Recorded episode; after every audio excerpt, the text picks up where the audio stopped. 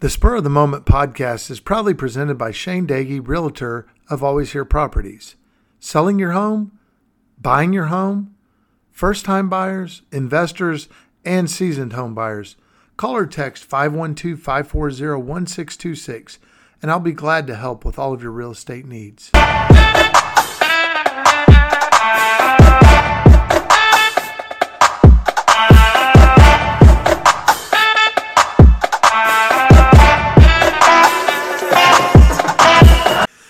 Evening, ladies and gentlemen. Welcome to the Spur of the Moment podcast. I'm your host, Shane Doege. And I'm your co-host Drew Doege. Welcome to episode 164 of Spur of the Moment. Yeah, coming straight from the Simonator Studios in the heart of Texas. And the Pacers got a close one from the Spurs. They beat the Spurs 152 to 111. This kind of reminds me of last year. I wasn't expecting these beat downs to come like this, but this was just one of those nights that happened sometime in the NBA. Uh, the Pacers were hot and the Spurs were not. Uh, the, the tail of the tape was the field goal percentage for the Indiana Pacers. Do you know what they shot overall? Yeah, the P- Indiana Pacers were on fire. 57.9% from the field and 52.6% from the three point line. They made 20 of those. Tyrese Halliburton was dishing them out. Just a great game for the Pacers, and the Spurs just had a rough first half and they couldn't score in the second half. What were your thoughts? Yeah, they were hot. They were just really, really hot, and it was a combination of the Spurs on the second game. We talked about the back to backs. Spurs struggle on back to backs, and this was no different. It was a rough night for them, and man, I really want Devin Vassell to get healthy, but that's going to be a while. But uh, that was that was a tough one. The Spurs are going to have to lick their wounds and get back at it. Let's listen to what Gregg Popovich had to say after this one. Well, the first, the first quarter told the tale. They, they uh, made 13 free throws in the first quarter, eight second chance points, eight fast break points all in the first quarter. Back to back has nothing to do with that. It's, it's November, last time I checked. Uh, so I think, you know, they, they kicked their butt. They deserve credit. I think the only guy on our team, maybe Keldon and Zach, you know, uh, showed you know, consistent, decent play and competitiveness, but uh, we didn't show a lot of it had to do with Indiana. They were on fire, did a good job, jumped on us. That's about it. You said before the game you wanted to see how Victor responded to the back-to-back. Do you- How'd you think he moved? Did he look okay to you? Yeah, I think he, he moved well, everything, but you know, like I said, only two guys played decently. You think you have a chance to get Devin back in New York? Uh, I, I don't think so. Don't think so. I'd be surprised if we did. Gregg, it looked like Carlisle was going to give you the, you know, the wave, and, and you wanted to maybe see him or something. Was, was that a respect thing? You won number 900. Just All right, he was trying to let you been go. saying like, hello if you. you want to go, you can go ahead and go. But you, I was, I thought it was cool that you wanted to actually come see him. You know. well, I did congratulate him, so. All right, so Popovich talking about Rick Carlisle, the coach for the uh, Indiana Pacers. They've he had uh, he he tutored Rick Carlisle early on in his career, uh, back in the Larry Brown days when when Pop was that assistant. So meant a lot to him. But that was his 900th win at the expense of the Spurs.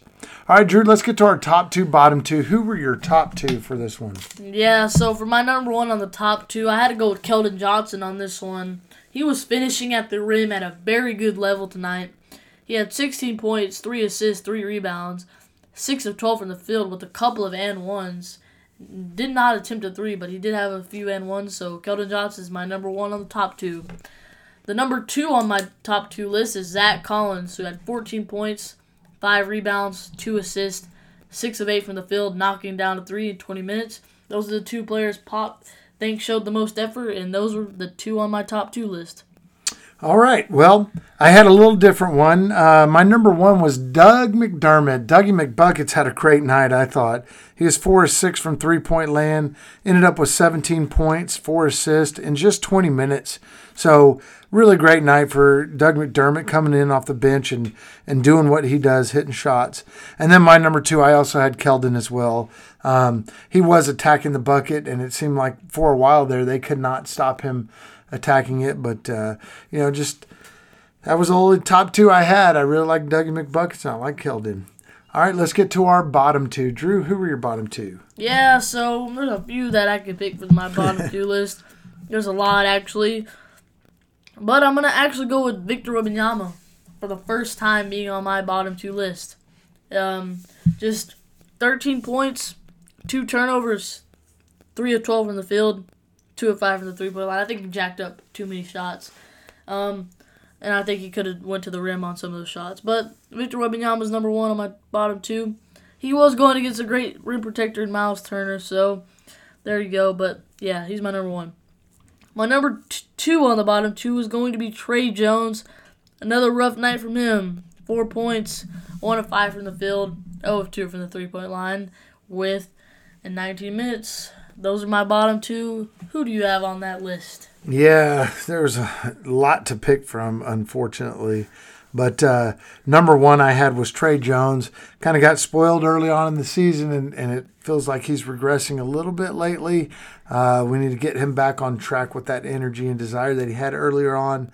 So uh, Tre was mine, and this one was uh, really hard for me, but I had to go with Cedi Osman in this one. He's been a spark plug for us off the bench, and I know he plays hard on both ends of the court, but uh, overall his shot wasn't falling. Uh, he was two of six, which which for him wasn't uh, wasn't quite on par with uh, what he's been doing. So that's why he was on my bottom two. Just to bring you up to date with the standings, uh, season wise, that that ties Keldon and Vic for the most top two nominations, and uh, leading the bottom two is Malaki Branham. He's still at the top of that one. So we'll see how that goes as the season progresses. All right. Now it's time for the question of the day. Uh, tonight's question comes from Jason in Fayetteville, Arkansas.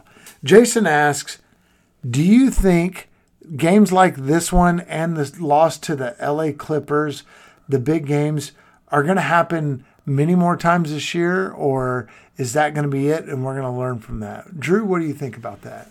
I mean, I think we'll we'll have a few more blowouts. I mean, it happens to most of the teams in the NBA. They get blown out, and they also do the blowouts.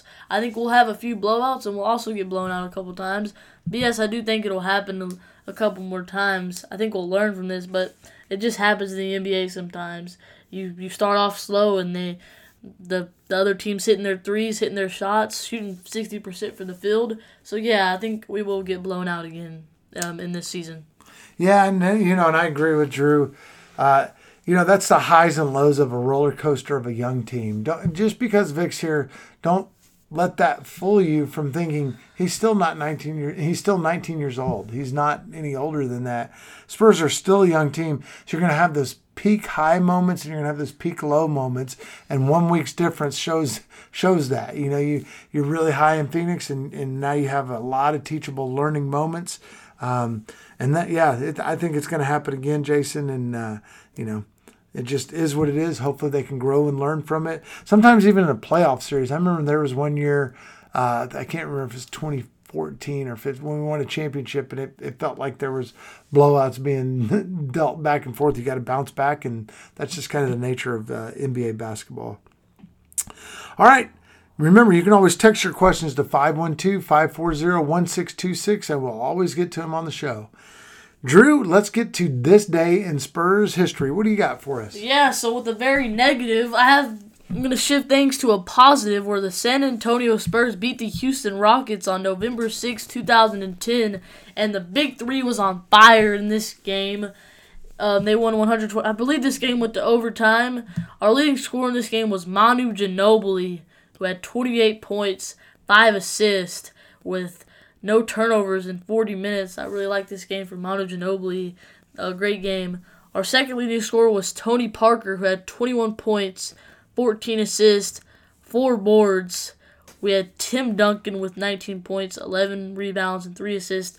And Richard Jefferson this year, this game, had 22 points, 3 rebounds. And off the bench, we had George Hill with 10 points, 5 rebounds, 2 assists. The Spurs improved their record to four and one on this season, and the Rockets dropped to zero and five on the season. So this is this day in Spurs history. Awesome. Back in 2010, Manu Ginobili was the man. That was a great night for him. That's awesome. That's how you get to be a Hall of Famer. All right. So now it's time to preview the upcoming game. The Spurs now with a three and four record. They're going to get to play the New York Knicks in New York, who also have a three and four record. That's going to be on Wednesday, November eighth. Going to be a six thirty tip Central Standard Time, and uh, going to be an interesting one for the Spurs. Uh, against the Knicks. Drew, what can you tell us about the New York Knicks? Yeah, so Victor Wembanyama's first game in the Madison Square Garden, kind of a hostile hostile environment. You know it's going to be packed there. The celebrities will be there. Um, just um, I'm very excited for this game. The New York Knicks um, have a pretty good roster, I would say. They have Jalen Brunson leading leading the pack with 24 points, four assists, one steal per game. They have R.J. Barrett, who's averaging 21 points. Immanuel Quickley with 15 points, and Julius Randle, an off year from him, averaging 13 points and 10 rebounds. He had he was averaging like 24 points last year. That's kind of an off year for him. What do you think about this Knicks team? Yeah, I was uh, listening to some commentary about Julius Randle, and you know, I hope he doesn't start finding it against us on Wednesday night because he is a big man and he is a, a uh, lethal player for that Knicks. But to me, the guy that stands out that I'm looking out for, and I think the Spurs are going to really have to negate his performance is going to be Jalen Brunson. I think he's the uh, you know the motor to that engine for the New York Knicks, and we're gonna have to find a way to slow him down, and that's to be a difficult task. With uh, I think Devin Vassell would be the one guarding him. I think it's probably to be Sochan uh, since Vassell's hurt, so Jalen Brunson's to be a tough one for us to stop. Who's your player to go off, and what's your prediction on this one? Yeah, I'm gonna go with Tre Jones to get his things back together. So Tre Jones is gonna be my player to go off, and give me the New York Knicks to win this game. Um, I think at New York, a tough environment to play in. I think the Knicks win this game by 11 points. So, what's your prediction? Yeah, I actually am going to disagree with you. I think uh, New York City. I think my player to go off is going to be Vic. I think uh, Wembanyama is going to have a huge night. I think the lights are going to be there. This one's going to be on ESPN, and I think the Spurs are going to get this one by six. I think it's going to be a great ball game, and I think we're going to set the Knicks down in this one and end our two-game losing streak and continue theirs because they have a two-game. This will be thir- third loss in a row if the Spurs can get it. But uh, yeah, I think it's going to be a Spurs win. I'm calling it right now, and I think Vic's going to have a show. All right. That brings us to the end of the Spur of the Moment podcast. Thanks for joining us, ladies and gentlemen. Drew, would you take us home, please? Yes, thank everybody for joining us, and as always, go Spurs, go!